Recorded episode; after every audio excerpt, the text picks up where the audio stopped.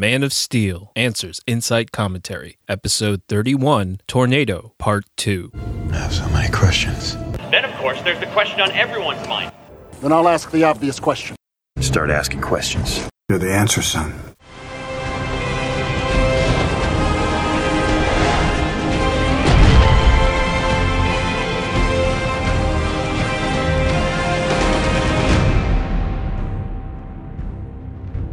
Welcome to Man of Steel Answers Insight Commentary. I'm your Man of Steel apologist, Dr. Awkward. I cover a mosaic of topics for fans who love the Man of Steel and the DC Cinematic Universe. Together, we'll endeavor to answer the questions, criticisms, and controversies raised by Man of Steel, like the infamous tornado scene. This episode, it's decision making and how to fairly judge it, and we'll answer seven critical questions along the way. This podcast dives deep into Man of Steel to answer the critics and the confused. This show is not meant to convert anybody, meaning it's not my mission to convince you or ignore the subjectivity of taste, but to celebrate a film that will lead us into the DC cinematic universe. Reasonable minds will differ, which means you may reach your own valid conclusions, especially on subjective matters like moral dilemmas. But this is a show intended for open minded fans who love Man of Steel and who love to chew their food. So the tornado scene draws a lot of criticism, and much of it bleeds back and forth between the diegetic and creative choices But to be clear, this episode is meant primarily as an analysis of the in story logic and consistency of the fiction of the story. We'll get into the creative intentions, but that's a separate episode. And there are so many ways to approach this topic from philosophy to psychology to physics to viewing comprehension and literacy. But I think the easiest approach is to just tackle the questions and unpacking them as we go. At the core of it, we have these seven questions, which may be rephrased or a stand in for for other questions or related matters, but they essentially encapsulate the in story objections to the scene. These questions are number one, why didn't Martha let Hank out? Number two, why did they go for the overpass? Number three, why go back for Hank? Number four, why didn't Jonathan send Clark? Number five, why didn't Clark act? Number six, why did Jonathan hold up his hand? And number seven, why did Clark abide by that? Well, before we move on to those seven critical questions, I do want to quickly address a reader email by Thomas who wasn't satisfied with the uncertain fears laid out in our last episode. He agrees that we can speculate, but he felt the film could have used an expressly stated fear. And as we discussed, there were some explicitly stated fears, such as the rejection of Clark or him being taken away from them. But I understand that the absence of a clearly expressed danger to Clark's secret getting out makes it harder for some to gauge and therefore sympathize with that more abstract fear. Well, if you absolutely need a concrete fear and can't imagine one for yourself, the Suicide Squad presents an easy one. Individuals with paranormal powers are in the thrall of the government. They're lost in an unaccountable hole, and their families are used as leverage to ensure compliance, and they're controlled by fear. Now, note, it isn't the fact of a bomb, but rather the fear of a bomb which is controlling them. You're simply presented with a compelling case, which may include an exhibition, but at the end of the day, it's actually a threat which is controlling you. So if Clark finds himself held with his parents threatened, or he is told they have the ability to kill him with a switch, who is 17 year old Clark to doubt that? If he's caught at that point in his life, he wouldn't have met Jor-El and he wouldn't have learned the parameters of his powers. He would be questioned relentlessly, unable to provide answers that he didn't have. And after 16 years of that kind of treatment by the government, later when the military found and accessed the scout ship and then brought Zod to Earth, we get a different picture of who Clark might side with when choosing between Earth or Krypton. Maybe. The fact is, as we discussed in last episode, those fears weren't discussed because they were uncertain and unknown. But the very fact that they are unknown is knowledge itself, and it's remarkably modeled in the film. The way humans solve problems through cognitive processes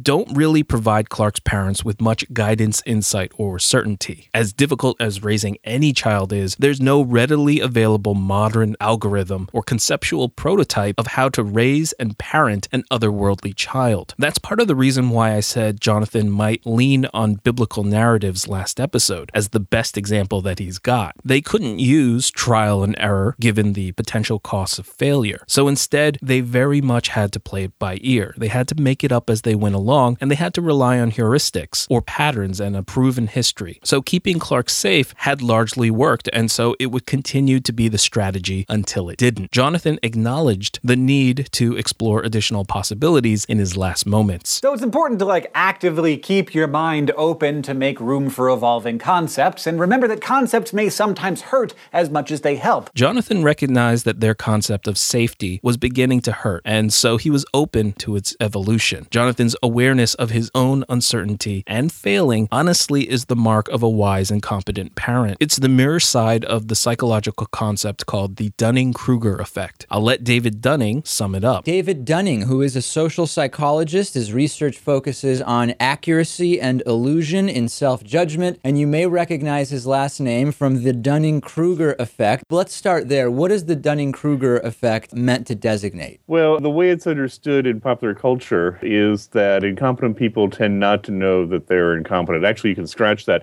They're not in a position to know that they're incompetent. They they don't have the skills to recognize just how many errors and just how many mistakes that they're making. Uh, problem solving is like that. The, the theories you use to solve problems are often the theories you use to judge whether or not a, a problem has been solved. And John Cleese puts it into more explicit terms. If you're very, very stupid, how can you possibly realize that you're very, very stupid? You'd have to be relatively intelligent to realize how stupid you are. There's a, a wonderful bit of research by a guy called David Dunning at Cornell, who's a friend of mine, I'm proud to say, who's pointed out that in order to know how good you are at something requires exactly the same skills as it does to be good at that thing in the first place, which means, and this is terribly funny, that if you're absolutely no good at something, at all, then you lack exactly the skills that you need to know that you're absolutely no good at it.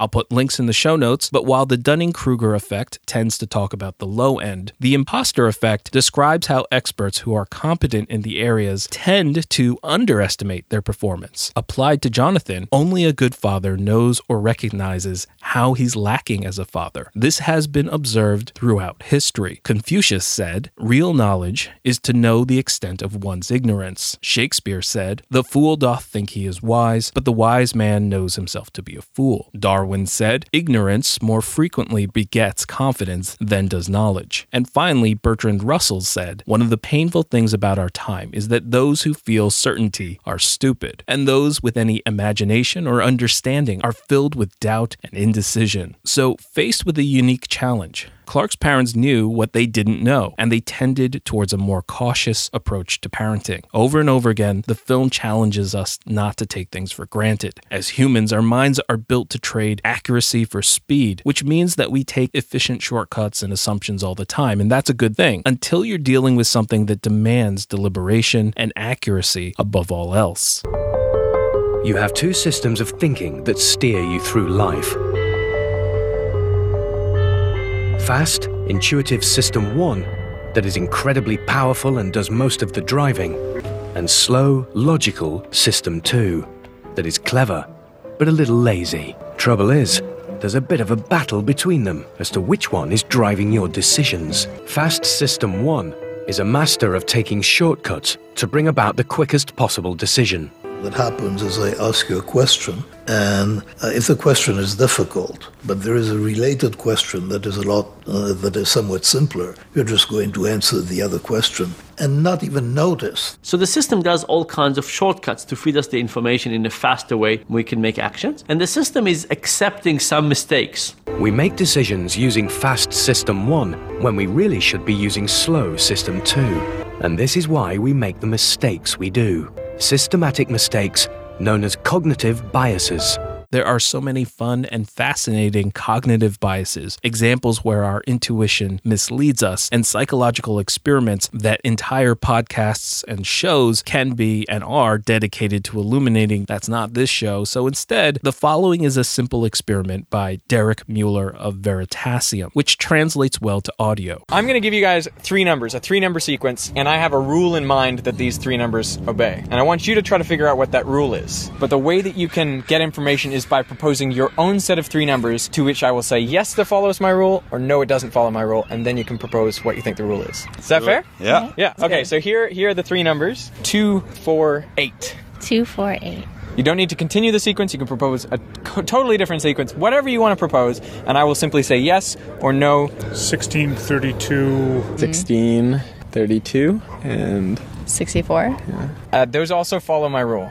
Okay. What's the rule? What are you thinking? Uh, multiply by two. That is not my rule. What? That's not my rule. But you're allowed, y- if you want, propose three other numbers. Three, six, twelve. Three, six, twelve. Uh-huh. Three, six, twelve follows my rule. 10, 20, 40. 10, 20, 40. That follows the rule. Yeah, I'm still multiplying by two. I know. I know. I know what you're doing. And yes, it follows my rule. But no, it's not my rule.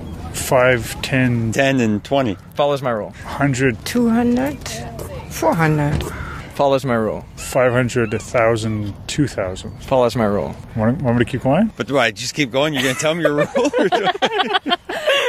Am I doing it the wrong way? Am I, am I, am I No, you- approaching you- this the wrong way? You're totally fine, Okay. but you're approaching it the way most people approach it. Like, think strategically about this. You want information. Yeah. I have information. The point of the three numbers, right, is to allow you to figure out what the rule is. Okay. Okay, I'm going to give you the numbers that I don't think fits the sequence and then see what you say. So I'll say two, four, seven. Fits my rule. So whatever I propose is right. So is your rule like you can propose any number? So the rule is anything we say is yes. No. Damn it. But you are on the right track now. This is good, right? 5, 10, 15. That follows my rule. What? Oh, really? Yeah. I don't believe this. One, two, three. One, two, three. Follows the rule. What about 789? Follows. yes, that follows the rule. 8, 16, 39. Fits the rule. Excellent. But we're no closer to the rule. I want you to get to the rule. How about one, seven, thirteen? Follows the rule. What? 11, 12, 13. How does this follows make the sense? rule. 10, I don't 9, know how to do this. Does not follow the rule. 10, 9, 8 does not. Oh, so is it all in ascending order? Booyah. Okay. Up top. Yes, first ones to it get it. You guys nailed it. That's the rule. That's That's the rule. Increase numbers in increasing order. Numbers in ascending order. Oh, so much. 1, 2, 3, 4, 5, 6, 10, 15, 25. Doesn't matter. Any numbers in ascending order.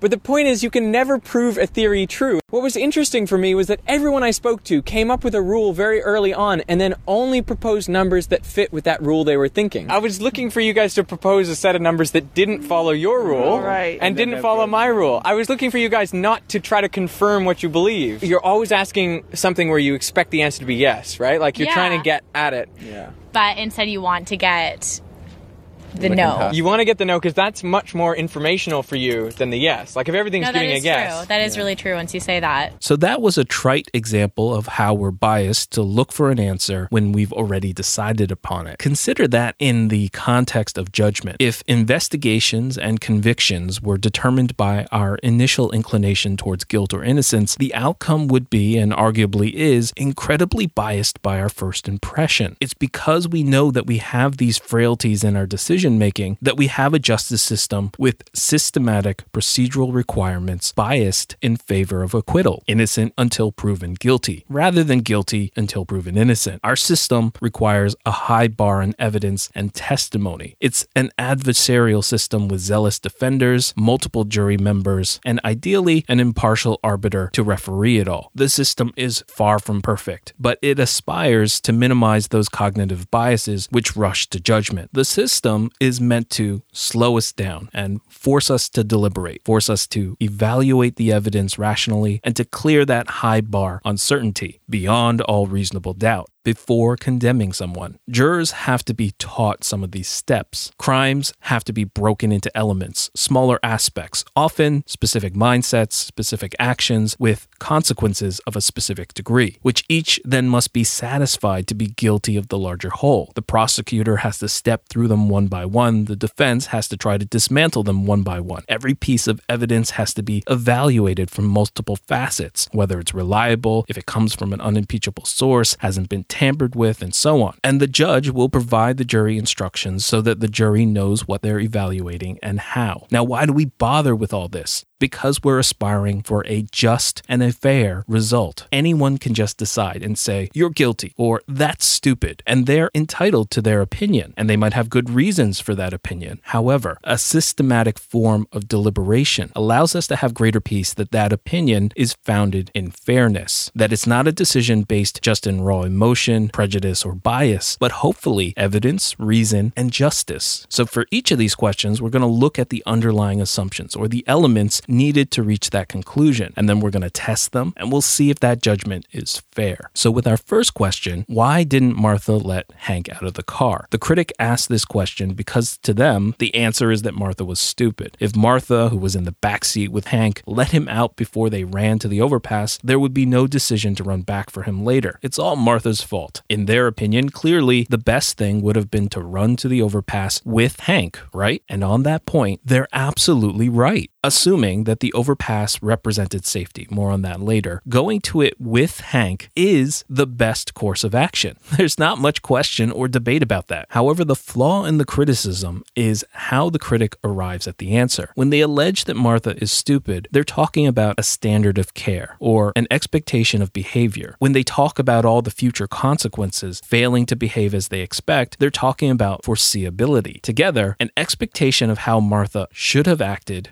failed to act that way, and knowing what the outcome would be is the basis for their condemnation. Obviously, all of these have to come together for the condemnation to be just or fair. If Martha is expected to leave Hank in the car, then she did nothing wrong. Or if she couldn't have foreseen the consequences, it's unfair to judge her. When you break up the criticism into its elements, I think the flaws become apparent. Starting with the standard of care, what the critic is saying is, I wouldn't do that. That's why Martha is stupid. And when they say I wouldn't, they're using themselves as the standard. They're representing what we call in the law the reasonable person. For example, if they say, I wouldn't do that, but I'm a psychopath who hates animals, their example means nothing. The appeal of using themselves as an example is to say what they do is what we'd expect the typical or everyday person to do. We do this because we can't possibly have a rule or a law for every conceivable situation that could possibly exist. Instead, we just ask jurors to imagine what a reasonable person would do. It's critical to understand that the just and fair standard by which we judge people is not what the best or the optimal action would be, but what a reasonable one is. And that's because humans aren't perfect and rarely act perfectly. Now, before, we agree that the perfect action would be to take Hank to the bridge from the outset. But again, the standard isn't the best action, but a reasonable one. Legal scholar Percy Henry Winfield described the reasonable person saying, He has not the courage of Achilles, the wisdom of Ulysses, or the strength of Hercules, nor has he the prophetic vision of a clairvoyant. He will not anticipate folly in all its forms, but he never puts out of consideration the teachings of experience, and so will guard against the negligence of others when experience shows that such negligence is common. He is a reasonable man, but not a perfect citizen, nor a paragon of circumspection. Yet, even with this explanation of the reasonable person, the critic can still say, you don't have to be perfect to take Hank to the overpass. That's simply what a reasonable person would do. Yet, part of the reasonable person analysis adds under the circumstances. It makes no sense to judge the reasonable person in a vacuum. We have to adopt and accept the circumstances to judge fairly. You can't condemn a deaf person for ignoring cries for help because his circumstance is that he's deaf and unable to hear the cries. By the same token, the law accounts for people in emergency circumstances under what's called the emergency doctrine. As Judge Bellacosa wrote, the emergency doctrine recognizes that when an actor is faced with a sudden and unexpected circumstance which leaves little or no time for thought, deliberation, or consideration, or causes the actor to be reasonably so disturbed that the actor must make a speedy decision without weighing alternative courses of conduct, the actor may not be negligent if the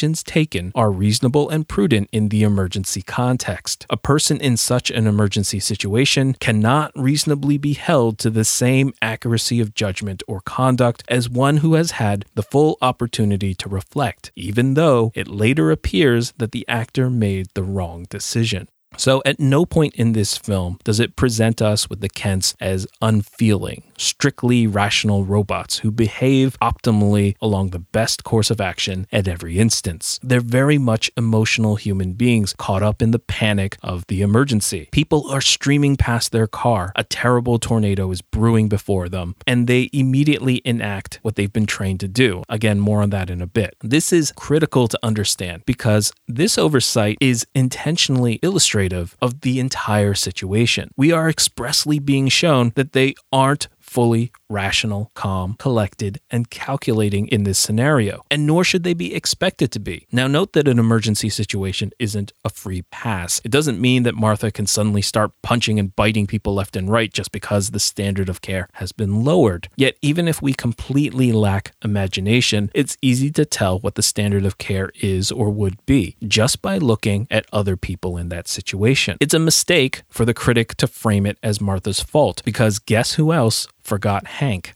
Clark forgot. Jonathan forgot. None of the strangers running past them seemed to notice, or if they did, they didn't say or do anything to help. They are all hurried and harried and making poor decisions, but everyone is. A mother who has doubtlessly secured and released her little girl from that car seat hundreds of times before stumbles and struggles to do it now. That's the expected standard of care under emergency circumstances. The critic might say that the behavior is contrived, that no one in real life would have those issues, but I'd encourage that critic to look into the infamous collapse of the Tacoma Narrows Bridge. If you've ever watched a video of a suspension bridge dramatically twisting in the wind after picking up a periodic frequency, the most exaggerated example, and the one that you probably saw, was the Tacoma Narrows Bridge. As the bridge violently waved and twisted, unsurprisingly, people did abandon their cars, including Leonard Coatsworth, who left behind his black Cocker Spaniel Tubby. More on that story later. The point is, the in film behavior is absolutely consistent with what we've seen in real life and what happened on the Tacoma Narrows Bridge. Martha, Clark, and Jonathan behaved like real, reasonable people have under emergency circumstances. If we break down the scene even further, when they got out of the car initially, it's not like they knew that they were going to abandon it at that moment. Instead, Martha did what you reasonably do if you have a dog you shut the door to prevent your dog from running off during a temporary stop. But only once people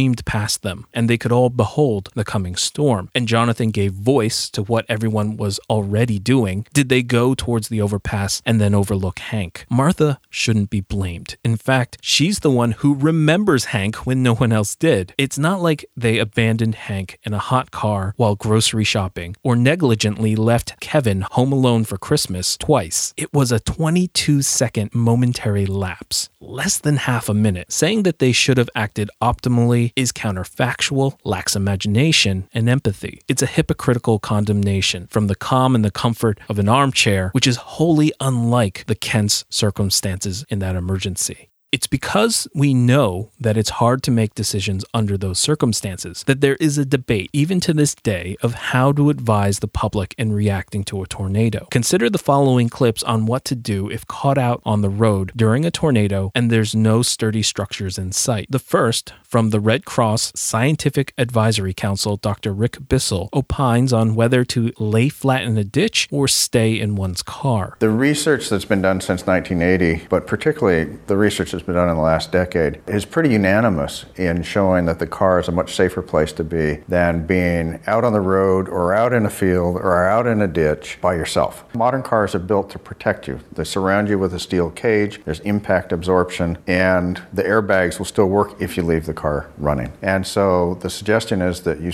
remain in the car, engine running, and then because things can fly through the windows and out to the out the other side of the car, it's good to lower yourself down as much as you can so that your head isn't above the lower sill of the window so that you're not as likely to be hit by flying debris. Next, alternative advice from Dr. Sanjay Gupta, chief medical correspondent for CNN. One place you can't hide from a tornado is in your car. Tornado strength winds can pick up a 1 to 2 ton vehicle like this one and toss it around like you or I would a basketball. Now, if you are stuck outside as a tornado approaches, find a ditch or any place far away from potentially dangerous objects and vehicles and stay low. With some additional support, Look, these huge trailers, these huge uh, rigs, uh, the back ends of tractor trailers that are literally being picked up and thrown hundreds of yards, hundreds of yards. Take a closer look. Keep in mind, these trucks weigh at least 12,000 pounds empty, here being tossed hundreds of feet into the air.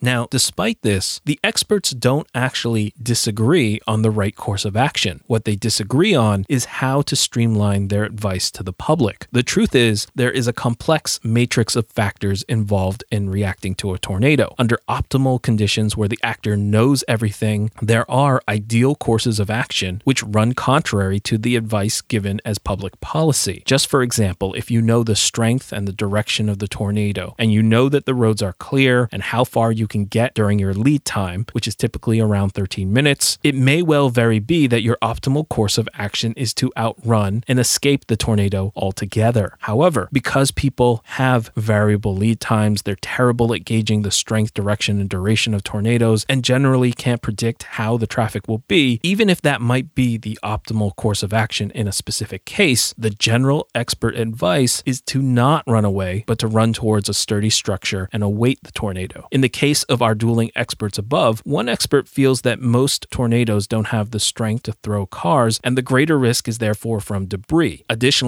people may be poor judges of whether a ditch is sufficiently lower to the ground to offer better protection, and so they espouse the broad advice of staying in the car. On the other hand, other experts recognize that generally weaker tornadoes won't kill as many people, so they'd rather people be prepared for the worst case scenario where the cars can be thrown by a tornado. This isn't a one size fits all answer, but they have to weigh and balance the likelihood of harm against the ability of the people to execute it. If people could handle more factors and accurately judge them under stress, the experts wouldn't have to streamline their advice and they could just leave it up to the individuals. But because they know our decision making is compromised during emergencies, they have to simplify the message. And that applies to our second question.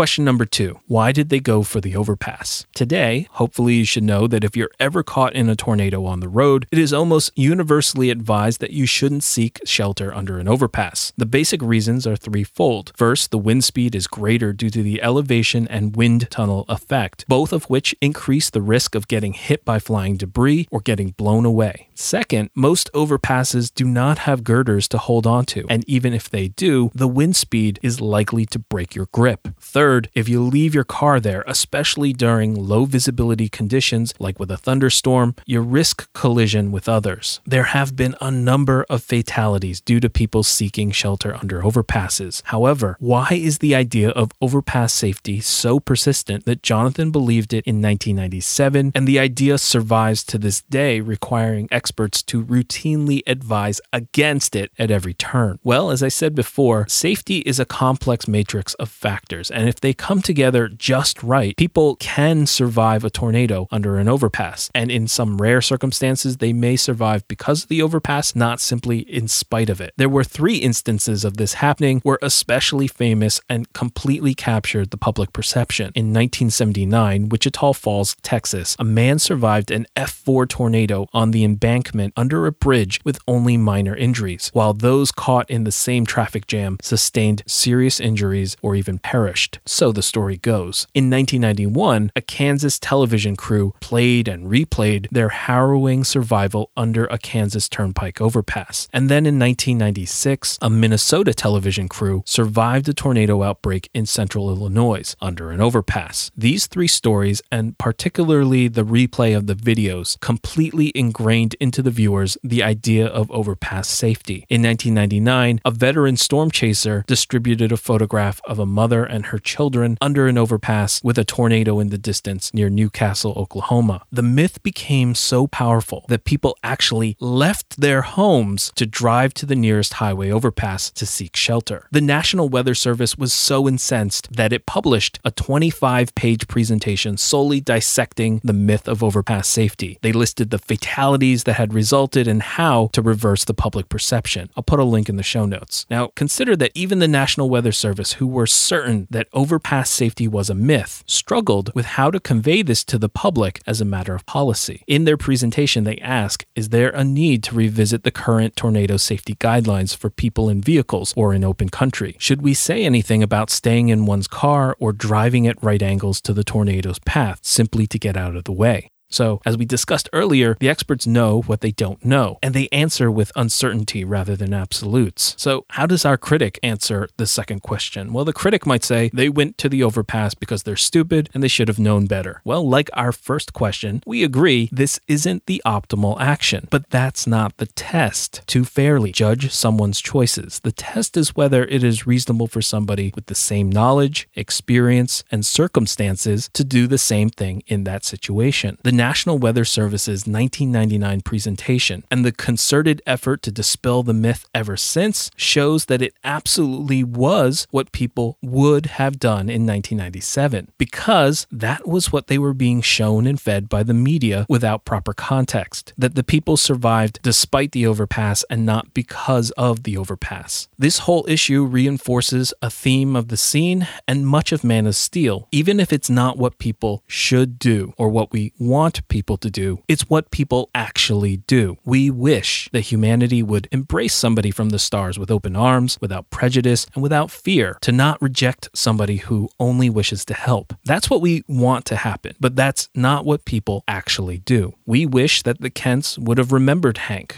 but in reality, people are careless during emergencies. We wish people wouldn't run to overpasses for safety during tornadoes. But in 1997, that's what people did. And that's what some people still do to this day. Man of Steel isn't afraid to show the reality of the human condition because its Superman ultimately prevails, but that's another episode. So basically, it's hypocritical to assume Jonathan would have knowledge from the future. That is, to have today's views on overpasses back in 1997 and to require him to act more perfectly than people actually did in reality. Showing the frailty and the weakness of humanity only enhances the meaning and the significance of its strengths. Here, Jonathan is in an emergency situation where it's hard to think straight and make good decisions. Yet his true self comes out under these circumstances, and he is a hero to others. Even if everyone else is just running towards the overpass, and I'll spare you the psychology of herds and peer pressure, Jonathan gives that action voice by guiding others to take cover, which incidentally is not against anyone's guidelines. Taking cover is universally advised in the face of a tornado, and if we wanted to do some inventive apologetics, we might say that Jonathan spotted an especially low lying ditch by the overpass, which he intended people to get into, but that's disingenuous. Anyways, Jonathan is looking after the people around him, trying to direct them to safety. And when he spots somebody in need, a woman struggling to get her daughter out of the back seat, he steps forward to help her. No less than a dozen people ran past that woman without helping her, but Jonathan didn't hesitate to help. There's no calculation or deliberation. Jonathan is simply acting on instinct, and his core character is coming out. Whether he knows it or not, he's setting the standard and the example for Clark in that moment. You take care of your family first, then, when you feel that they are relatively but not absolutely safe. You look after others before you secure your own safety. This is generally how a hero does and is expected to act. It's probably a large part of why people have problems with Clark not acting like this, but more on that later. Now, few take issue with Jonathan stopping to take this action. A human life was at risk, the action is perceived as heroic, and the action is ultimately successful without a clear nexus with Jonathan's death. Consequentialism is not really an appropriate analysis, but assuming Jonathan wanted to optimize his behavior, he probably shouldn't have helped. If he didn't, he would have gone back towards Martha and Clark sooner. Then he would have gone to Hank earlier and before the car was thrown into the air, and he would have returned without issue. Meanwhile, in all that time, admittedly, the mother was panicked, but likely she would have managed to get her daughter free on her own eventually and arrive at the overpass a bit later, but no less safe. The problem with this kind of forecasting is that it is completely unfair to the characters making decisions in the moment with the knowledge they have at the time. This kind of presumptive prediction is a form of hindsight bias, where we judge the characters based on our knowledge of the totality of the events, which the characters couldn't have known at the time. Now, we know that Jonathan is able to free the girl relatively quickly, so we can assume that the mother could eventually do the same. But Jonathan didn't know that at the time, and when he decides to help, he doesn't know if it's going to take a while to get her unstuck or if it's going to be quick. He simply makes the decision to help. It isn't like he has a clear ticking clock over his head, letting him know how much time he has to act. Nonetheless, countless critics act as if Jonathan and Clark knew the exact moment of Jonathan's prospective demise, and they propose and plan all sorts of strategies around that knowledge, as if the characters should have known, despite the plain fact that the characters clearly didn't and couldn't have known. Such criticisms are unfair and unreasonable, and they take a lot of liberties with what we assume to be true. For example, for all we know, the mother is in such a panic state that she can never free her daughter, or Hank is so afraid that he still doesn't get out of the car soon enough. It isn't fair to the characters, the story, or the film to play fortune teller with their fates and judge them harshly based on our knowledge. Being fair means putting ourselves into their situation and knowledge at the time, rather than judge using information established after the fact. It's the same idea behind using the reasonable person standard, which asks us to imagine and empathize with what that person would do. And that brings us to question three why go back for Hank? So the critic answers that going back for Hank makes no sense. Hank is just an animal, and no human life is worth the life of an animal. This is one of those places where the critic can't necessarily divorce their own point of view from fair evaluation of the characters. Irrespective of their personal feelings and valuation of pets against human life, the consistency of the story isn't judged on whether it matches their preference, but whether it's realistic for people to risk their own lives for their pets. And you don't have to dig very far at all to find countless examples of pet owners doing just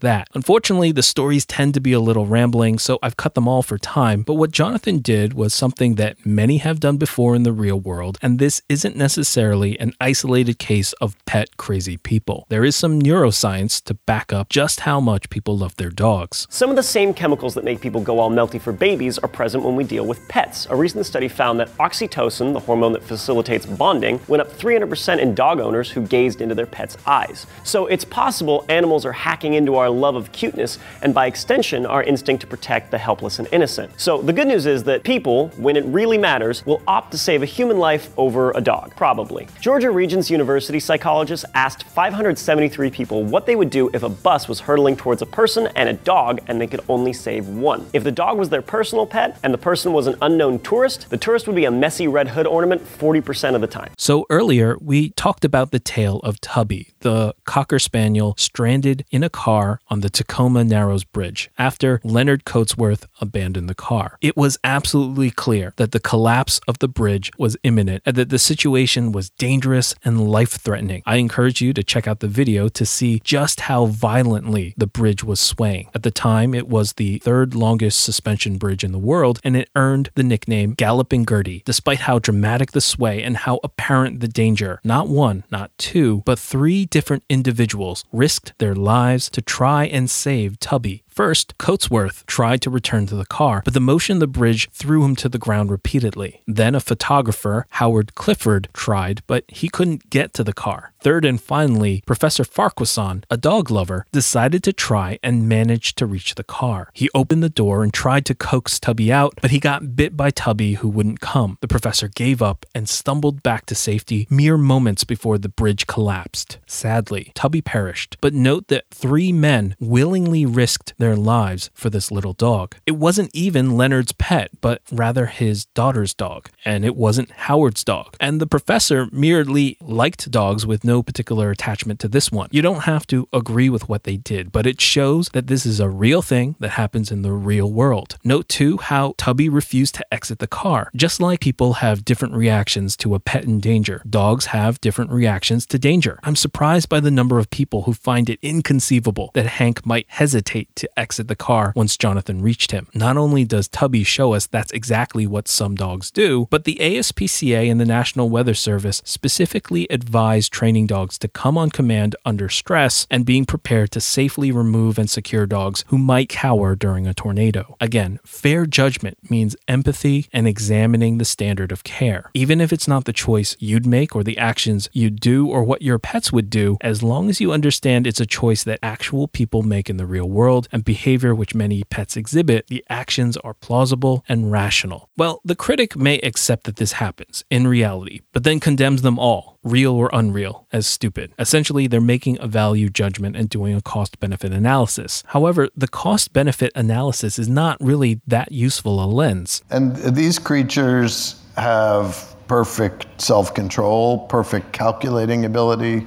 rational expectations, and no emotions.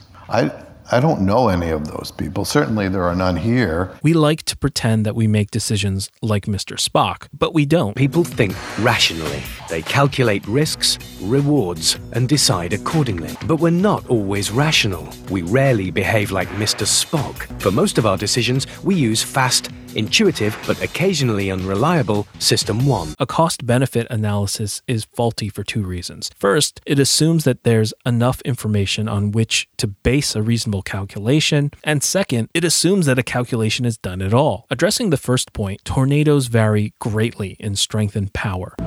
Investigators like Tim use a system called the EF scale to measure the strength of tornadoes by rating the damage they do. EF0 is damage to tree limbs, some shingles off of a roof or so, and then EF1 is more substantial damage like some roof decking.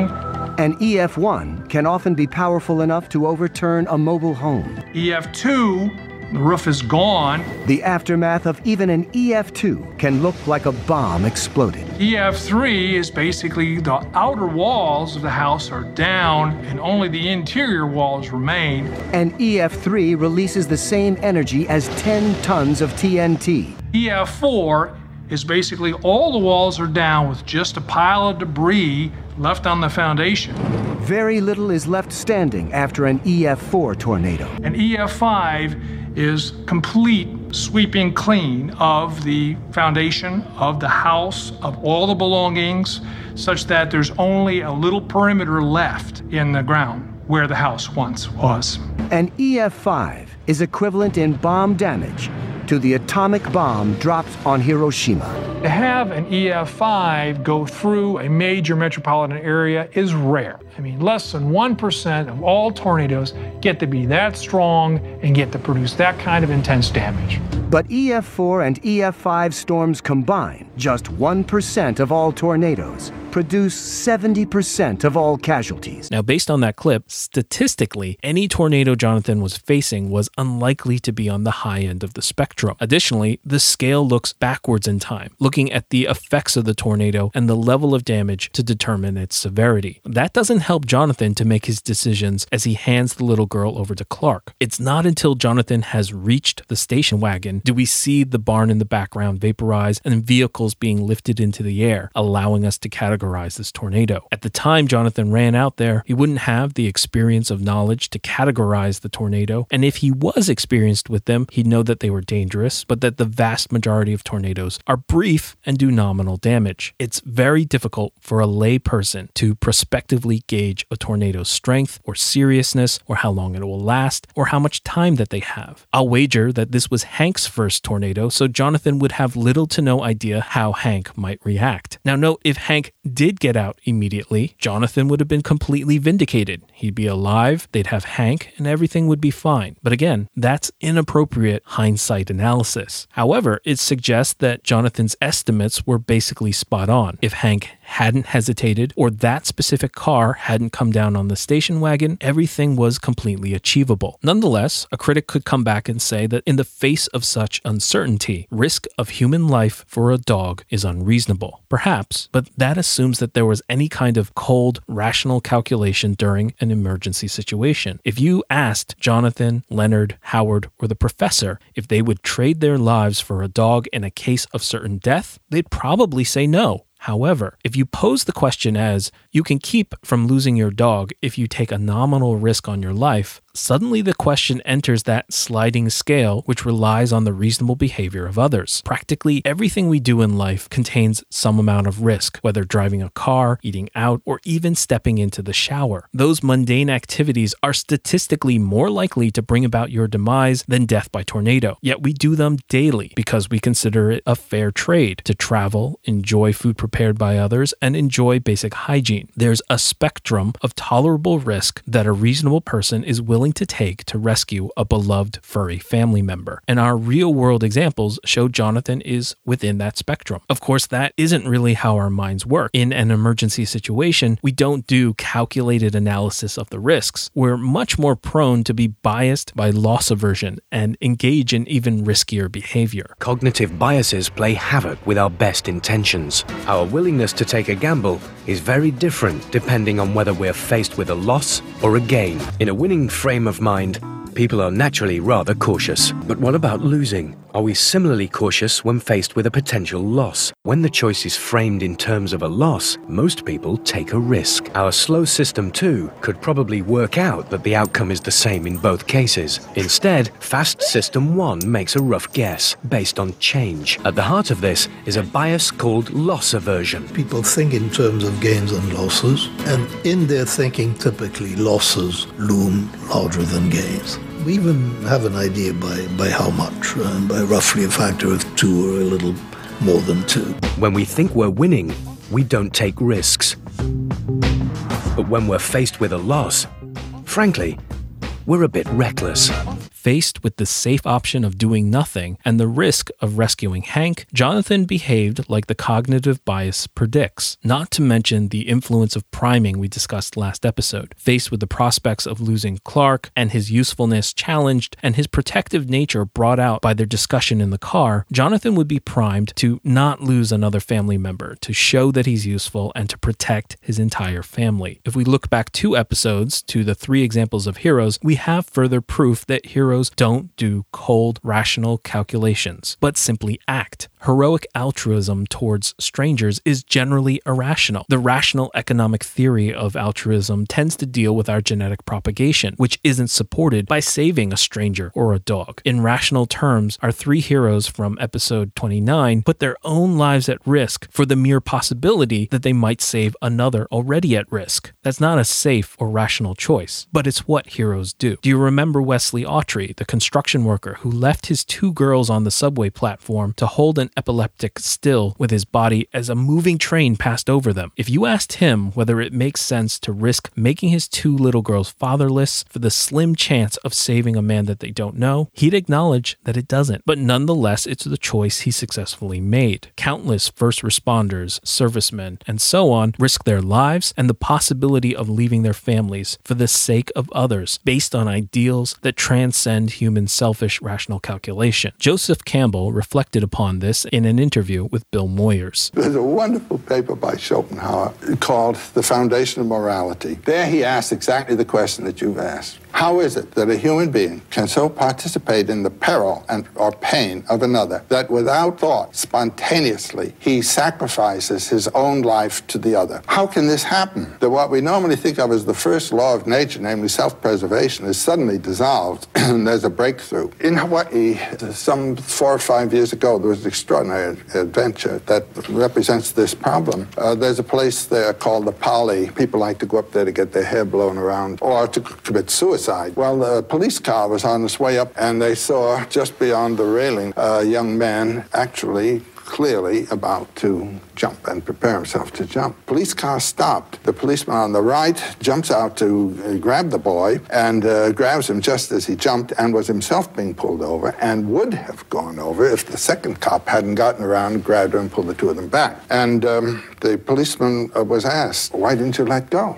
I mean, you would have lost your life. And you see what happened to that man. This is what's known as one pointed meditation. Everything else in his life dropped off. His uh, duty to his family, his duty to his job, his duty to his own career, all of his wishes and hopes for life just disappeared. And he was about to go. And his answer was, I couldn't let go. If I'd let that young man go, I could not have lived another day of my life. How come? Schopenhauer's answer is this is the breakthrough of a metaphysical realization that you and the other are one, and that the separateness is only an effect of the temporal forms of sensibility of time and space. And our true reality is in that unity with all life. It is a metaphysical truth that becomes spontaneously realized because it's the real truth of your life. Policeman didn't know who that young man was. Schopenhauer said, in small ways, you can see this happening every day, all the time. This is a theme that can be seen moving life in the world. People doing nice things for each other. Now, much of Campbell's work is heady and perhaps as confronting as it can be insightful, but allow me to propose the possibility that the interconnectedness exemplified by his heroic ideal is demonstrated by intergalactic trans species love. While dogs aren't human, there's something philosophically poignant about family transcending species when a pair of humans are called to lovingly raise an alien Kryptonian as their own. okay, so the critic is now throwing up their hands. Okay, fine, we get it. People love their dogs. That doesn't address question number four. Why did Jonathan send Clark? And the critic is dying to answer this with their list of grievances. All your talk of rational calculation from Jonathan's perspective is pointless because the clear option was always to send Clark. Clark was ready and willing to go, but Jonathan stupidly stopped him. If Clark went, Clark would be stronger, faster, and invulnerable if anything happened. If Jonathan had only sent Clark, he'd be risking nothing. If Clark went, they'd all be safe and alive. Well, there's a ton of poor logic, bad assumptions, and unfair judgments in that, but let's try to unpack them. And fortunately, we've tackled many of them already, and perhaps you've spotted a number of them. You can tell that they're succumbing to hindsight bias in assuming the outcome to judge the decisions. They're assuming a calculation is being done and assuming a lot of knowledge unavailable to the characters. They're ignoring the psychology of how decisions like these are actually made, and they're ignoring practical considerations like law, emotion, and utility Let's assume, for the sake of argument, that everything goes their way. Which we don't have to. Even with hindsight, we can't guarantee that Hank doesn't hold Clark up until the same point in time and that Clark doesn't dive into the station wagon just like Jonathan did because he's never had a car dropped on him before and wouldn't know that he'd be fine. And then Clark ultimately ends up in a scenario highly likely to reveal his powers, and then the government seizes him up for their Suicide Squad precursor. Okay, assume none of that happens, and it goes exactly as the critic predicts. Clark gets to Hank quickly, returns to the Kents, and everyone is happy. So what? We've handled this already. That's just an example of optimal behavior. We've already established that had they taken Hank to the overpass initially, or if Jonathan had not stopped to help the mother struggling to get her daughter free, or if Hank hadn't hesitated, all of those scenarios also lead to potential happy endings. The possibility or even the likelihood of a happy ending is not the test for whether a scene makes sense or is reasonable. It's the decisions that the characters make in the moment based on what they know, their experience experience, their circumstances. And here too, the critic falls short. The proposal is essentially a utilitarian one, which assumes that Jonathan is making a calculation in his head. So the calculation goes like this Clark is faster, he's stronger, he's more durable than Jonathan, and therefore he's a better candidate to retrieve Hank than Jonathan. The faster you complete the task, the more durable that you are, the lower the risk, and therefore the better candidate Clark is. And in absolute terms, all of those facts are true. Nonetheless, this isn't how Jonathan would approach the problem, assuming for a moment that Jonathan considered sending Clark. His interests are in protecting Clark, protecting Clark's secret, and in saving Hank. Well, the interest in protecting Clark's secret means that Clark can't use super speed. Assuming he has even discovered his speed at this point, we've discussed that many times on this podcast before, and it looks like Clark doesn't discover his speed until he discovers his flight. But for the sake of argument, even if Clark has some speed, it's not speed on the level which makes him invisible or impossible to identify, especially if he returns to the rally point with all the witnesses, right? More or less the same goes for super strength, heat vision, and super senses. The expected task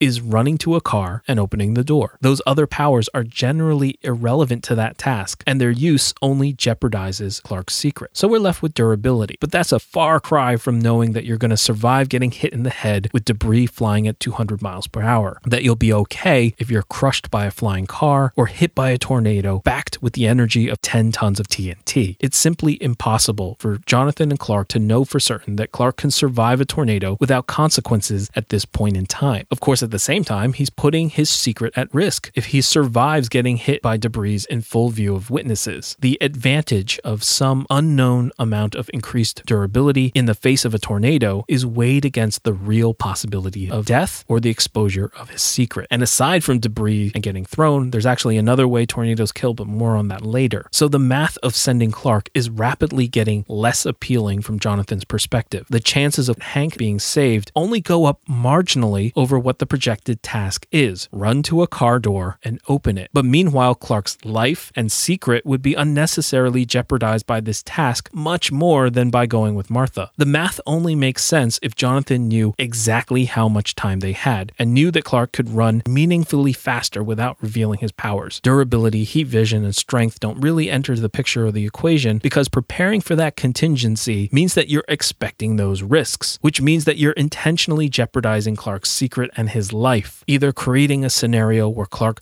might have to demonstrate his powers to save the dog or have his limits tested beyond anything that they've seen before. Jonathan has already established that having to choose between showing his powers and saving is not a choice that he wanted Clark to have to make with the bus rescue. He never wanted to put Clark into the position of having to choose to save the life of his pet or to use, for example, visible heat vision or lift a car in front of strangers or explain surviving getting hit by debris. None of that makes sense from Jonathan's perspective and the interests that he's been established in the film to have. It's profoundly unappealing to Jonathan to send Clark. Unwittingly, Jonathan is putting Clark into the position of having to decide whether to reveal his powers or save Jonathan. But Jonathan doesn't know that at this point when we're careful not to succumb to hindsight bias. Now, the biggest hypocrisy of the utilitarian analysis is that the critic is complaining that Jonathan didn't do a complete calculation on the benefits of sending Clark instead, while failing to do a complete calculation themselves. We just walked through all the disadvantages of sending Clark, and now let's talk about the advantages of Clark being with Martha. They're unfairly judging a decision that they have the time and the presence of mind to evaluate differently. But ironically, for all their half baked calculations about Clark's speed and candidacy, it's clear they didn't think them through because a full and thorough calculation tends to vindicate Jonathan. We just talked about all the disadvantages of sending Clark. Now let's talk about the advantages of Clark staying with Martha. Remember that a complete utilitarian analysis is about making choices which maximize overall happiness. There are all sorts of philosophical problems and critiques with utilitarianism, but that's not the show. The critic assumes that Jonathan should have calculated Clark's higher likelihood of success in retrieving Hank, sent Clark, which would have resulted in everyone being alive, Clark's secret being safe, and everyone being happy. But we've already discussed how you can't use hindsight bias to predict the outcome. You can't look at the result of a flip of a coin and then say Jonathan should have made a decision that came before the coin flip based on the outcome of the coin flip. As already analyzed, yes, Clark is arguably the better candidate for the specific task of retrieving Hank. But Clark is also a worse candidate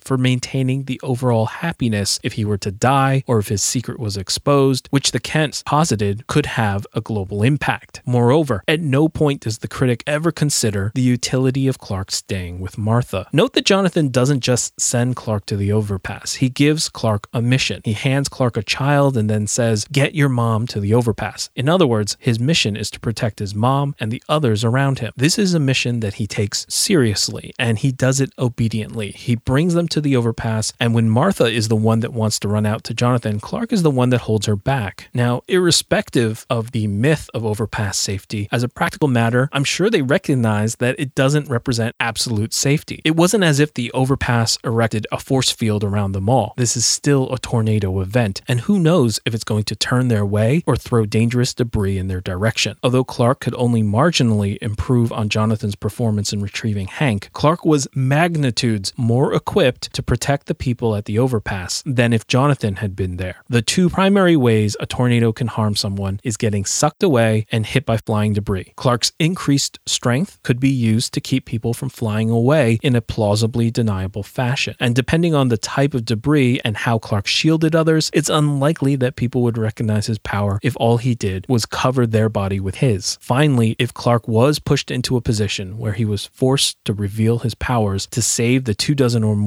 people present, their indebtedness would make the situation completely different than if he reveals his powers saving his pet or even his own father. In saving Jonathan or Hank, Clark's powers merely set him apart as another. But if Clark uses his powers to explicitly save the witnesses, using his strength or his heat vision to stop an incoming flying vehicle or something similar, they would owe him their lives and perhaps some loyalty and hopefully some silence. It would be far from the ideal circumstance of not having to demonstrate his powers at all, but it would be better to show his powers to people he could reasonably ask to keep his secret. The math for Jonathan and for Clark means that it makes more sense for Clark to go and protect everyone at the overpass than to run and open a car door. Of course, all of this is if they had time to strategize, plan, deliberate, and calculate, and we know that isn't the case, or a fair standard of judgment. This is merely to point out how the critics talking about the better candidate based on calculation clearly didn't bother to calculate fully. Now, we've already discussed and know how these kinds of decisions are made. These kinds of decisions are fast, intuitive, and heavily influenced by our past experience and our recent stimuli. System 1 is trying to work out an answer as quickly and seamlessly as possible, which is extremely beneficial in everyday life.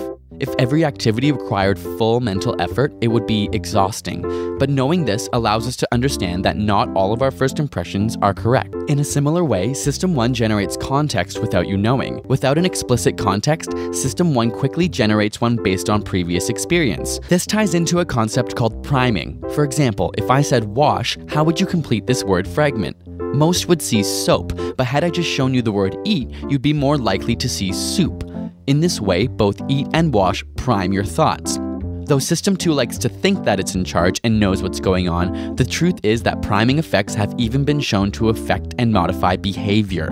These arise in System 1, and you have no conscious access to them. We discussed this last episode, but Jonathan is primed on multiple levels to be paternal and protective towards Clark by the conversation in the station wagon. The idea that Clark's ambiguous powers played a part in the analysis is unlikely. As far as Jonathan is concerned, the boy we saw in the bus rescue is more or less the last time Clark used his powers for the next four years. He had grown and transformed into 17 year old Clark over the course of 1,500 days without using powers, to the point of being sick of it. On the blog, I posted an article about how a more baby faced Henry Cavill and a younger Kevin Costner would have played to our intuitions better. However, it's not inherently a plot hole per se. There are mature looking teens, and if Clark had transformed that much, Jonathan's instinct might have been to think of Clark as not having powers, since this person was careful never to exhibit them. Nonetheless, Clark's behavior in the station wagon also reinforced his relative immaturity, which triggers another consideration. Jonathan is Clark's guardian, and Clark isn't legally an adult. Commanding your son to head towards a tornado is arguably child endangerment. While the boundaries of Jonathan's thoughts, morality, principles, and beliefs would have never even had him come close to considering or needing to wonder about those legal limits, the law acts as an agreed upon societal boundary line enacted by our representatives and legislature. In other words, the societal norm is that parents don't endanger their children who are minors. But in the case where a parent is so bad that they don't conform to the norm, the law acts as a safety net to hold parents who would endanger their children accountable. It's one thing for an independent adult to choose to risk their own life, it's another to allow an unemancipated minor to risk theirs in your place. Consider the witnesses in that scene. They don't know that Clark can survive a tornado. They don't know that Clark might be safer. They just see a parent allowing their child to risk their life. It doesn't matter if Clark looks capable and volunteers, there's no guarantee that the people by the overpass will unanimously let that go. Maybe they do, maybe they don't. I don't think it crossed Jonathan's mind either way, but it shows how the critics' suggestion crosses even a basic agreed upon societal line. They could argue that Clark comes back and lies about his age, but that doesn't change the rationale behind the law, which parents aren't expected to cross in the first place, and why it would never cross Jonathan's mind. Why? Because parents are naturally expected to have paternal and protective emotions towards their children. Again, the utilitarian criticism fails to account for how feelings muddle any sort of math. Even if, for the sake of argument, sending Clark was absolutely the optimal course of action, it doesn't mean that Jonathan would be inclined to do it based on his emotions. And that's far from foolish. It's arguably the heart of humanity and why we struggle with moral dilemmas. Consider the following dilemma where the optimal and rational path is clear, yet nonetheless abhorrent. Sure. I mean, Josh was the guy with the moral puzzles. Uh, I study moral judgment and decision making. Are you going to get into the whole baby, would you kill your baby question? Yes, exactly, Oh, exactly. So for those of you who, who need to follow this, the, in that earlier Radiolab, we we described the last episode of the TV show MASH. It's wartime. There's an enemy patrol coming down the road. You are hiding in the basement with some of your fellow villagers, Let's kill those lights. and the enemy soldiers are outside. They have orders to kill anyone that they find. Quiet. Now nobody make a sound until they've passed us. So there you are, you're huddled in the basement. All around you are enemy troops, and you're holding your baby in your arms. Your baby with a cold, a bit of a sniffle. And you know that your baby could cough at any moment.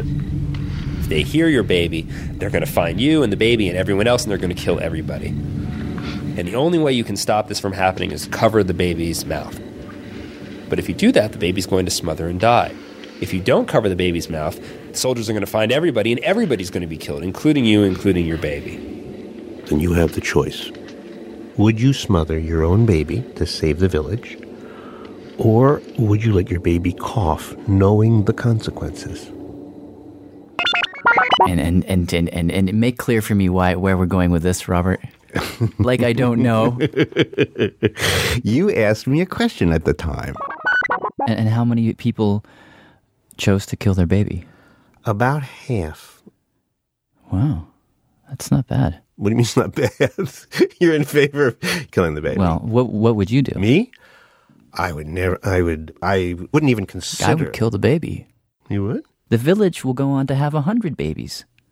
Your baby is just one.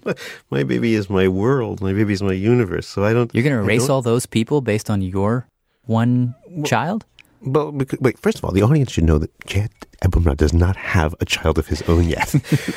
okay, now, now we have the benefit of time passing. Yeah. Just out of sheer curiosity, now that you have a child and you've looked into that child's face over and over and over again, I'm just curious. Would you? Is this the whole reason we are doing no, this podcast? No, no, Just no, no, no, like, no, no. There's a whole this nother. question? No, I'm gonna. No, you know, All right. no, people shouldn't worry. But just out of curiosity, what would you do? Would I kill the baby? Would I? Your baby, not a baby. Your baby.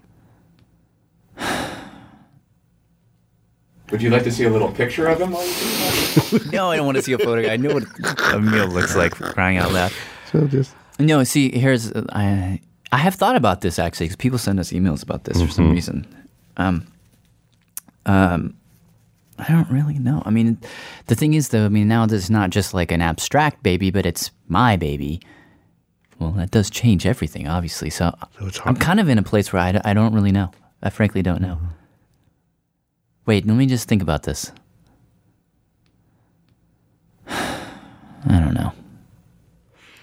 It's kind of an impossible question because, like, in order to answer it truthfully, which is I, I would not kill my baby, I'd have to sacrifice a principle, which is like not as important to me as my baby, but almost. That principle being Well, that sometimes you have to sacrifice something very dear for the greater good. I just think that that's a really, I mean, not to get all communistic mm-hmm. on you, but that's a really important idea to me. And, and in this case, by the way, the, the calculus of what is about to happen if the baby coughs is really not known to you. Well, I mean, if you you know if you're the philosopher king and you give me two options, one is to kill my baby to save the village, or to allow my baby to live, in which case everybody dies. If those are the only two options, then I still feel like you kind of have to kill the baby. Mm-hmm. Hmm. But I don't think I could do that. I don't think any father could do that. So the, my sort of pathetic answer at this point is I can't kill my baby, but then I can't sacrifice the village. So I think I would just um, like close my eyes and wish I was somewhere else. so the idea is that you know when you think about this case, on the one hand, you have an intuitive emotional response that says, "No, this is terrible. Killing a baby or killing my own baby, even worse." At the same time, a different system within your brain is saying, "Look, this is as horrible as this is. This is a sensible thing to do. It's the only sensible thing to do because if you do nothing, everyone will die. Whereas if you kill the baby, then at least you and the other people can live."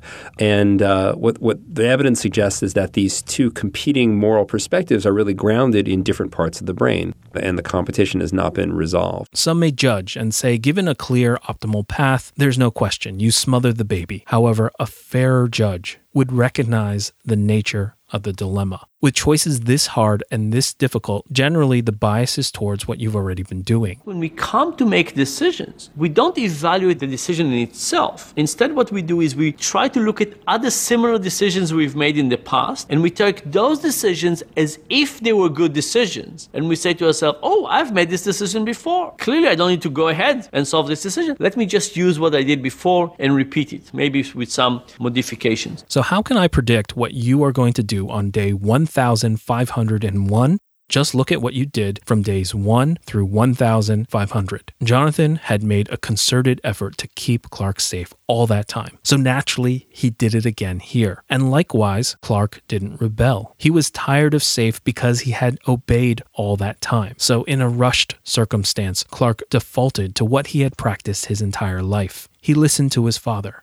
Okay, they agree for Jonathan to bear the risk of running to the car and opening a door, and for Clark to bear the risk of protecting people by the overpass. But what about question five? Why didn't Clark act? Here, the critic says it's one thing dealing with abstract and uncertain risks. It's another thing when you see a car come crashing down on your dad. At that point, there's a clear and present danger to your father's life versus some nebulous concept of danger to the people at the overpass. Triage demands that Clark act to save his father's life. How could Clark sit there and do nothing until Jonathan emerged from the car? A lot of that argument is reasonable and persuasive, but it still relies on hindsight, which can't be used to evaluate the legitimacy of the choices fairly. If you had told Clark, all you have to do is leave right now, free your dad, and limp back together, and everything will be fine, of course he would have acted. The possibility of success based on our omniscient audience knowledge is never the fair, just, or reasonable test. It holds the characters unfairly accountable for information that they don't have. Clark doesn't know that his dad is injured, that he won't be able to walk, and that there's not enough time. For all he knows, Jonathan will emerge from the car in a second and come sprinting back. The critics like to imbue Clark with omniscience based on his x ray vision and his heightened hearing, but nothing in the scene suggests that he knows what's happening to Jonathan. In fact, Jonathan emerging injured appears to surprise Clark. He tries to calm his mother, saying, It's okay, when Jonathan leaps into the car, further suggesting that he has no idea that Jonathan needs help. Although Jonathan's safety is now an elevated interest, note that nothing has changed about the risks of Clark venturing out there. His abilities are still capped if he intends to conceal them, and they still have no idea whether a tornado could kill him. And to the extent that he intends to use his powers, he would risk revealing them. We know that Jonathan was trapped and wounded, but Clark didn't. All he knew is that Jonathan had the presence of mind and the agility to dodge a flying car. Jonathan is in the car for only about 20 seconds, and only 10 seconds longer than Hank. The first time you watch the scene, everything feels stretched out like an eternity, and there's a sensation of asymmetric desperation and dread. The amount of trouble that Jonathan is in, and the amount of inaction on Clark's part. But the more you watch that scene, the faster and faster you realize things happened. Clark only just arrived at the overpass and finished handing over the little girl back to her mother a scant 12 seconds before Jonathan dodges the flying car. At that moment, Martha wants to run out, and Clark manages to hold her back. He's doing what Jonathan told him to do. And about 10 seconds later, Hank is free and on his way back to them. So Jonathan's mission was harrowing, but so far successful. If he came sprinting after Hank, everything would be all right. Only as the seconds tick by, Jonathan hasn't emerged yet. But at the 12 second mark, they can see Jonathan fall out of the car. Martha screams his name, and Clark says something illuminating Mom, stay here. He has already stepped past her and he's holding her back with his left arm. And what does that tell us? That Clark was going to act. He was getting ready to act. There would be no reason to tell Martha to stay there if he was going to remain where he was to hold her back. Clark was asking for her cooperation as he prepared to go out there. He wasn't idly waiting while Jonathan was imperiled. He was struggling to overcome a lifetime of programming in 20 seconds or less. In the segment that presented the moral dilemma, the horrific choice is merely presented as a hypothetical to a man who had been a father for less than a year.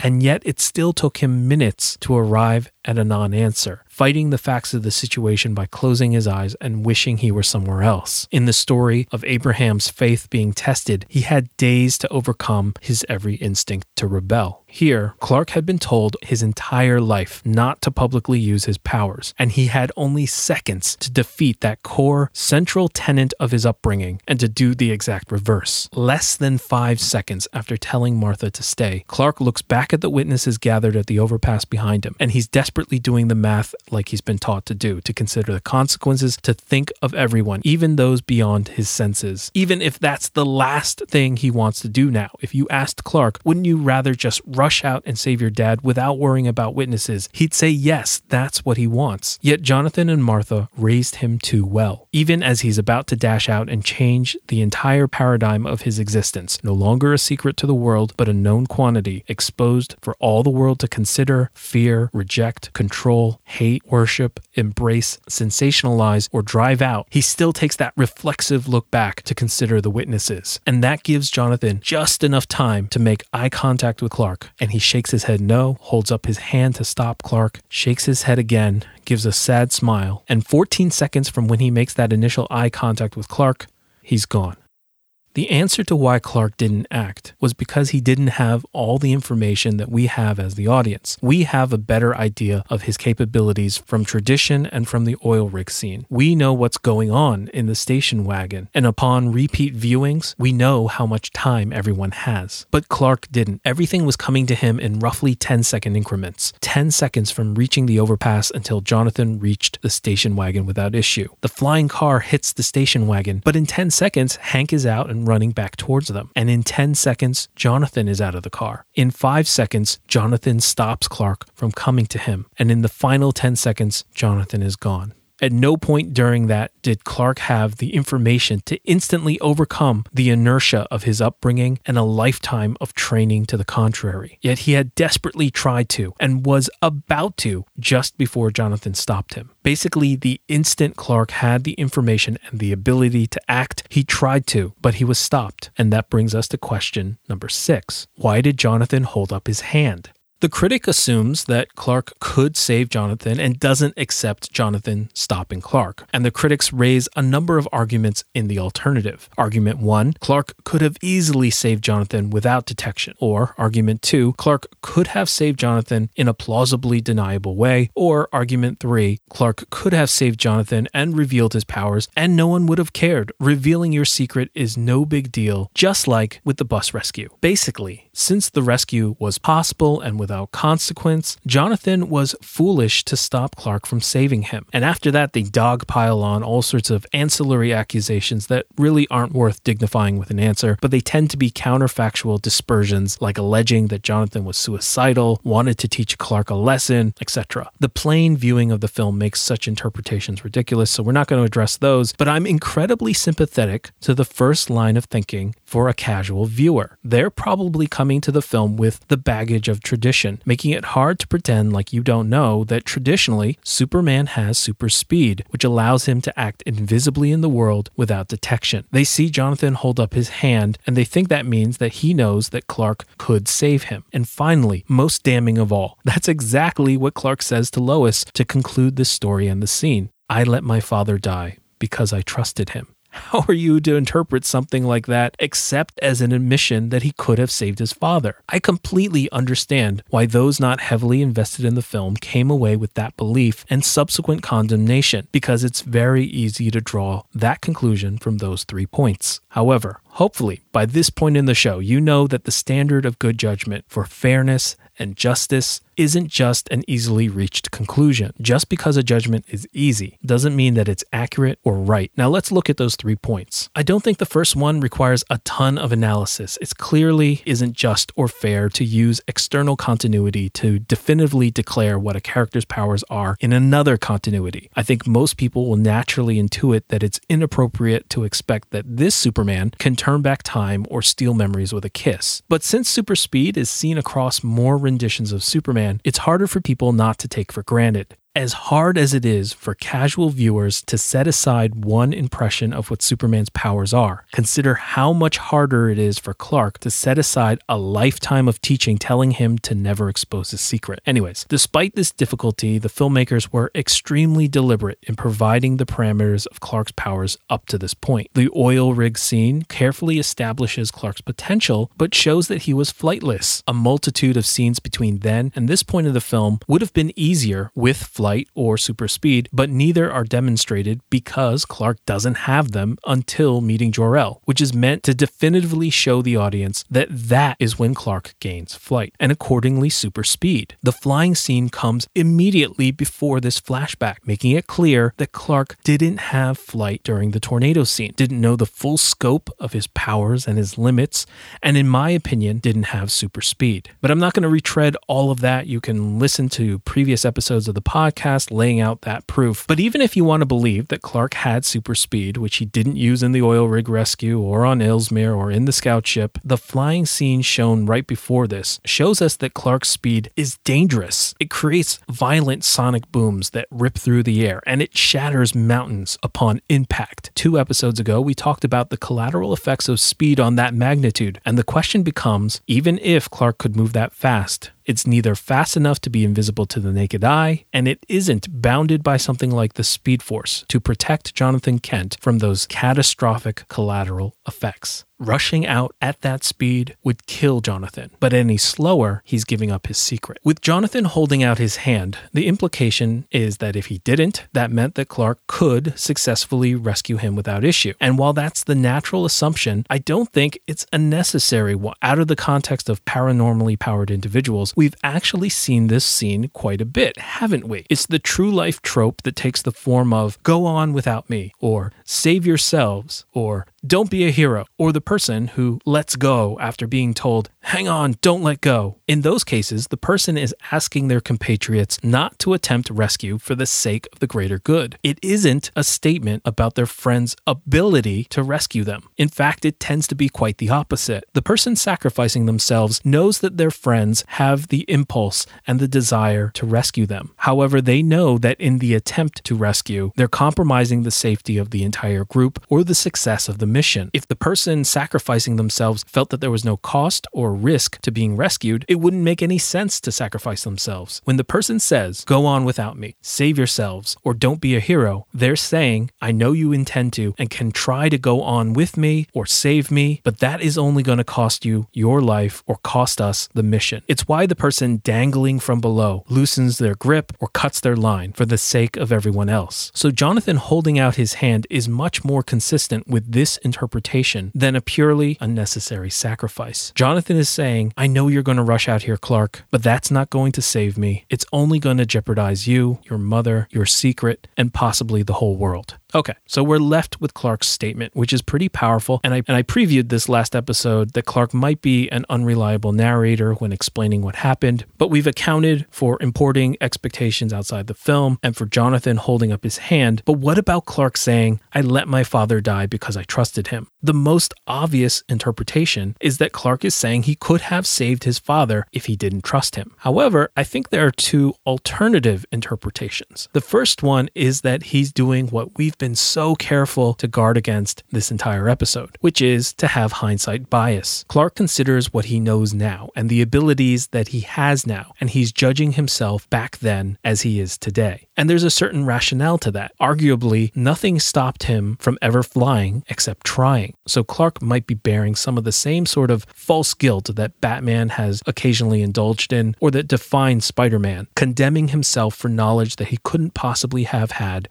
at the time. And there's a little support for this when Clark tells Martha that he thinks that they were worried about his secret getting out, and she corrects him that they believed that the world would recognize the beauty of his secret. However, I think that's just Clark defaulting back to his secrecy training. I do believe that there is a persistent weight to Jonathan's death, but I don't think Clark was saddled with a guilt complex, at least not one where he holds himself directly responsible. Instead, I think there's another interpretation, which is similar to what authorized family members may say in an end of life scenario. When someone is terminally ill, saying that you let them die doesn't imply that you had the power to save them from that illness. What it means is that you could have taken measures, but you didn't. To me, Clark isn't saying that he knows for certain that he could have saved Jonathan, but he's saying that he didn't even try. He let what was happening happen. And part of the intentional ambiguity of the scene is that he may never know if he could have saved Jonathan or done it without revealing his secret. The strongest support for this interpretation is how Lois reacts. If Clark is saying that he could have saved his father but didn't, that's something difficult to sympathize with and arguably something to be reasonably horrified by. Yet if Clark is saying that he let somebody go in an impossible situation, that's a sympathetic situation for Lois. At least to me, it seems pretty clear that Clark, at age 17, didn't have the power or the experience to easily and invisibly save Jonathan without consequence. It's not a power that they established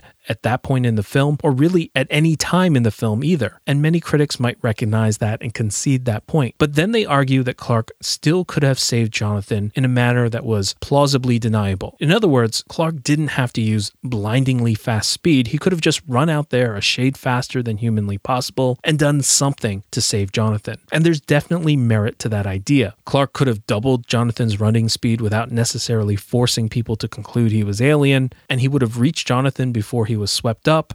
But then what?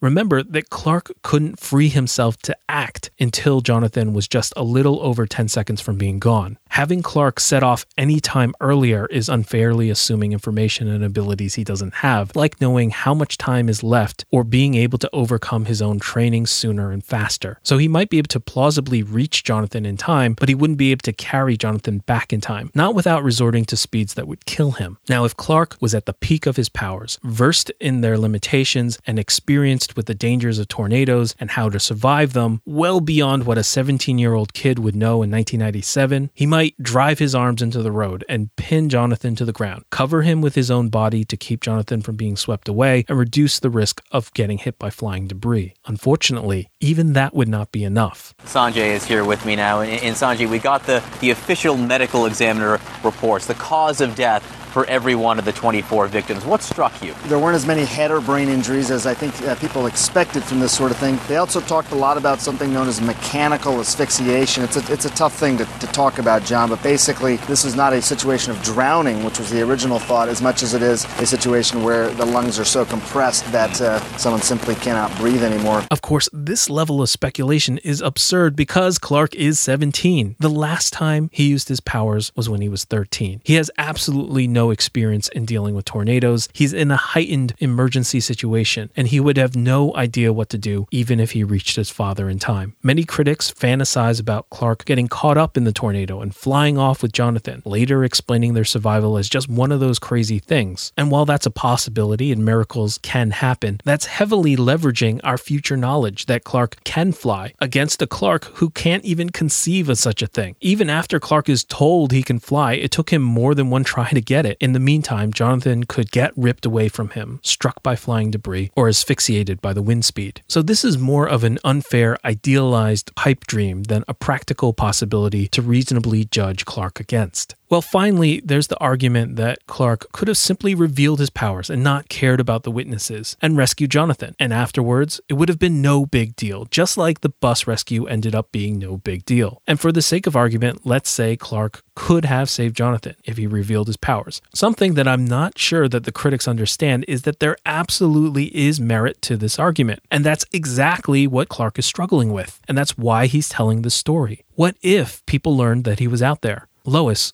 what do you think? However, I think the critics are far too quick to assume that there will be no consequences and that the bus rescue proves that. Now, again, Jonathan and Clark didn't sit down and do a careful, deliberate calculation of risk. Rather, this is simply to show that the critics didn't if they don't distinguish this scene from the bus rescue. So, how is this scene different from the bus rescue? Well, we talked about this way back in episode 13, so I'm not going to retread it too much. But in short, with the bus incident, there are a handful of witnesses who are all children. They were all from Smallville. They all owed Clark their lives. And apparently, in Smallville, people openly confront you with gossip and they ascribe the situation to the divine. With the tornado, we're talking about absolute strangers and adults with no allegiances towards Clark, his family, Smallville, or God. Note afterwards, they'd be stranded. Their cars were damaged and gone. They would be stuck with the witnesses for hours. Clark doesn't have flight yet, and he can't meaningfully run away because he'd have to leave Martha, Hank, and Jonathan. But the witnesses could still point the finger at them, and the authorities would follow up with their inquiries. A phenomenon that occurs in front of two dozen unconnected strangers ceases to be an urban legend and becomes an incident to be investigated. Okay, let's wrap this up quickly with our last question, number seven. Why did Clark abide by that? So the critic is pointing out that even if Jonathan didn't want Clark to rush out, that doesn't mean that Clark had to respect that decision. He could still dash out and try to do something. And I think we've already answered this between last episode and this episode. Basically, this was the logical, psychological consequence of Clark's upbringing and their conversation in the station wagon. Clark was primed to obey Jonathan in this moment, and it was an inaction filled with uncertainty. I can argue why it might be futile or not utilitarian for the people there or for the sake of the planet, but none of that is really relevant because it wasn't how Clark made that choice. He was relying on Jonathan's determination and conviction. And how he lives with that and how it affects him, we covered in our next episode when we talk about Clark from ages 17 to 33 and the creative criticisms and intentions behind this scene. Obviously, we didn't tackle every conceivable criticism of this scene, but we exhaustively covered about as much as I'm willing to do. And hopefully, more important than any specific arguments you might have picked up, you learned an approach to analyzing and breaking down criticism into elements and then testing those elements. Well, next time we'll figure out what the point of this whole scene was. But let's just quickly sum up what we've covered.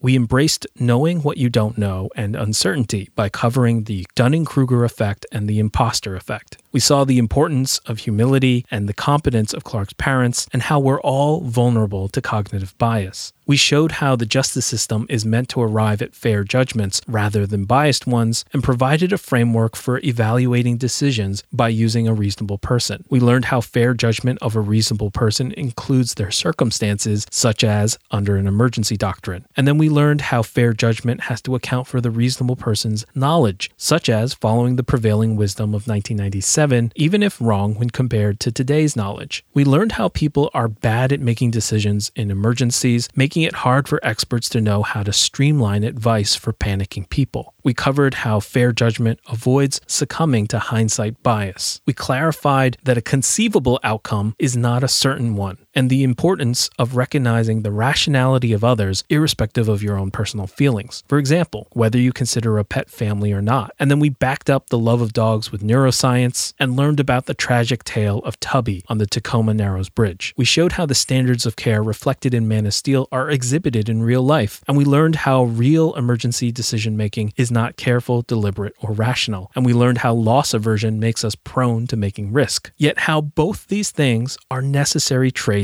for heroic altruism, which doesn't make sense otherwise. We showed how a true utilitarian calculus considers imperfect information and not just the advantages of doing something, but the disadvantages of doing that thing, as well as the cost and benefits of alternatives. We briefly revisited priming and reminded ourselves that Clark is a 17 year old minor. We again remember that people aren't strictly rational actors and that emotional stakes are relevant to reasonable decision making and illustrated the point with a moral dilemma. And we learned that when faced with hard choices, we tend to rely on our history or default choice. We broke down the scene and learned that Clark was going to act, but explained why he didn't. We revisited and dismantled the assumptions that Clark knew that he was invulnerable, that he could have invisibly saved Jonathan without issue, and that he could have done anything had he reached Jonathan, and that Jonathan's fears of exposure were unfounded. We sympathized with the common misconceptions of Clark's powers, Jonathan's raised hand, and Clark's statement, and then proposed a more plausible reconciliation. Finally, we were reminded that while fast and easy judgments are understandable, that doesn't make them fair, just, good, or right. The fact that something requires interpretation and explanation doesn't mean it's a failure, it means that it has depth to explore and is worth getting right. Okay, I think I've rambled on long enough. This is Dr. Awkward, your DC Cinematic Universe apologist, signing off. See you next time.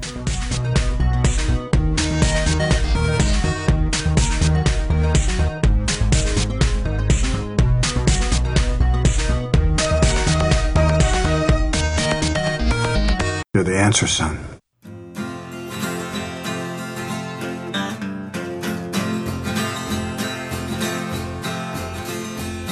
I'm biased because I knew it all along.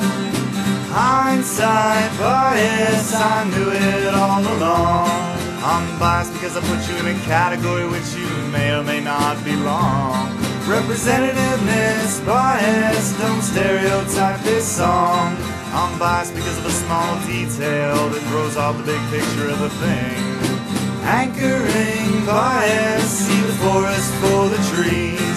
I'm biased toward the first example that comes to mind. Availability bias to the first thing that comes to mind. Oh, bias, don't bias into your mind. Bias, don't try this, it'll influence your thinking and memories. Don't mess with these, but you're guilty of distorted thinking. Cognitive bias, your mind becomes blinded. Decisions and problems, you've been forced to solve them wrongly. I'm biased because I'll only listen to what I agree with. Confirmation bias, you're never minded if you are this. I'm biased because I take credit for success, but no blame for failure. Self-serving bias, my success and your failure. I'm biased when I remember things the way I would have expected them. Expectancy, bias, false memories are shaped by these. I'm biased because I think my opinion now was my opinion then. Self-consistency, bias, but you felt different way back when. Oh, bias, don't let bias into your mind. Bias, don't try this,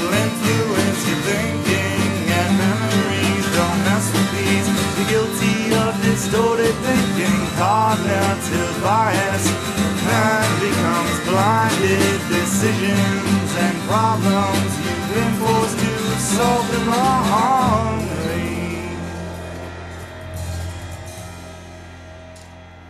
You're the answer, son.